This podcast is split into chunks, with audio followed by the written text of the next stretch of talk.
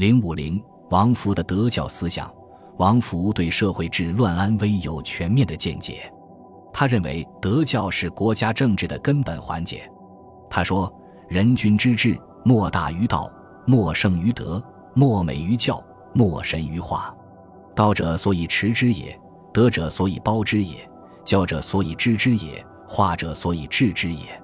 道、德、教、化的持之、包之、知之、治之，简单的说，就是管理。”包容、教育、改造，为什么对民众要实行这些措施呢？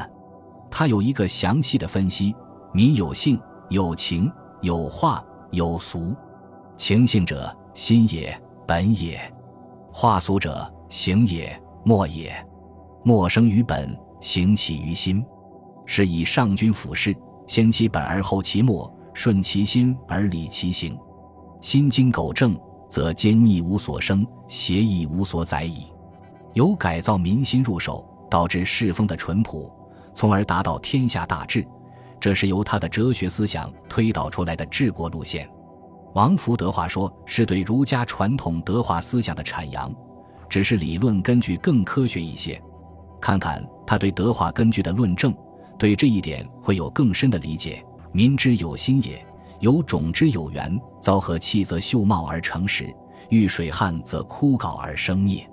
民猛善化，则人有事君子之心；被恶政，则人有怀奸乱之虑。上至与下愚之民少，而中庸之民多。中民生事也，由硕今之在鲁也。从笃变化，为也所为，方圆博厚，随容之耳。人心可以随环境改变，是唯物主义的观点。这个人心可塑的论点，成为他德化说的右翼理论支柱。由此可见他的理论的成熟。当然，把封建统治者看作改造民心的主导力量，有宣扬英雄史观的味道。把人性分成上、中、下三品，只讲对中庸之民的改造，又落入董仲舒性三品说的窠臼，这是他思想的局限性。王福对于教化与经济的关系有清楚的认识，他知道教的前提是百姓富足，五谷丰则民为寿，民为寿则兴于义，他们之间有紧密的逻辑联系。所以孔子称“庶则富之，既富之则教之”。是故礼义生于富足，盗窃起于贫穷。既然如此，他把富民与教化结合起来。指出，抓住这两个环节，就抓住了治国的关键。他说：“凡为治之大体，莫善于易末而务本，莫不善于理本而失末。夫为国者，以富民为本，正学为。民富乃可教，学正乃得意；民贫则备善，学淫则诈伪，入学则不乱，得意则忠孝。故明君之法，务此二者。”以为成太平之基，之修征之祥。他的德化说既讲化民，又讲富民，是全面该备的。在社会经济领域，他主张农桑日用为本，反对浮游莫作、奇技淫巧；主张足衣足食，反对奢侈腐化。对于当时社会上颓靡奢侈的种种表现，他深恶痛绝，进行了系统批判。在国家政治中，王弗认为君主居于关键地位，他指出，国之所以治者，君明也；其所以乱者，君暗也。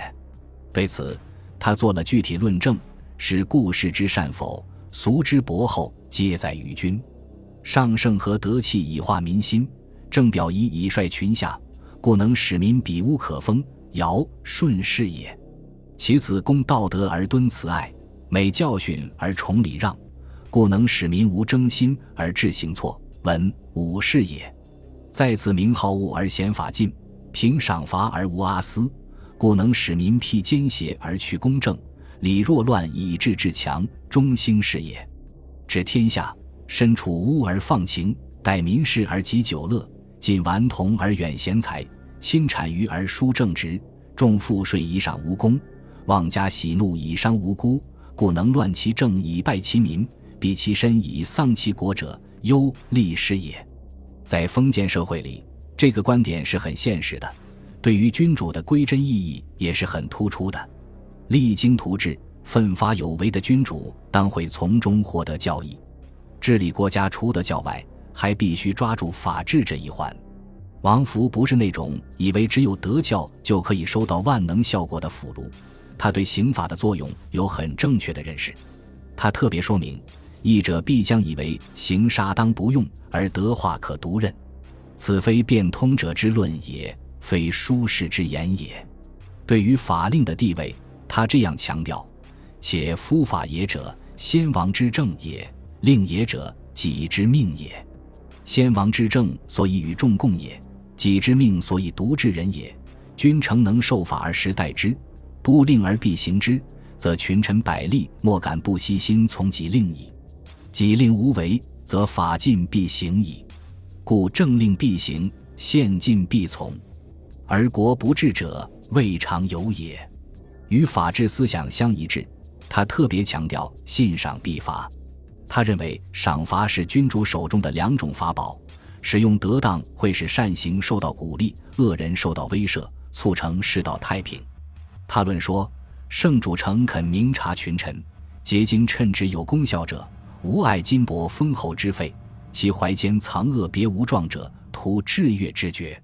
然则良臣如王成、黄霸、公遂，少信臣之徒，可比俊而得也；神明锐应，可积年而治也。反之，赏罚不当，则会成为败坏国家的祸结。他特意标举汉代的例子，说明圣汉建作在礼四八而犹未者，教不假而功不考，赏罚积而赦赎数也。针对当时败乱的社会状况，他特别强调，在衰落之时，赏必重，罚必痛，才能收到预期效果。夫积代之俗，赏不隆则善不劝，罚不重则恶不成。故凡欲变风改俗者，其行赏罚也者，必使足惊心破胆，民乃易事。此言很有道理。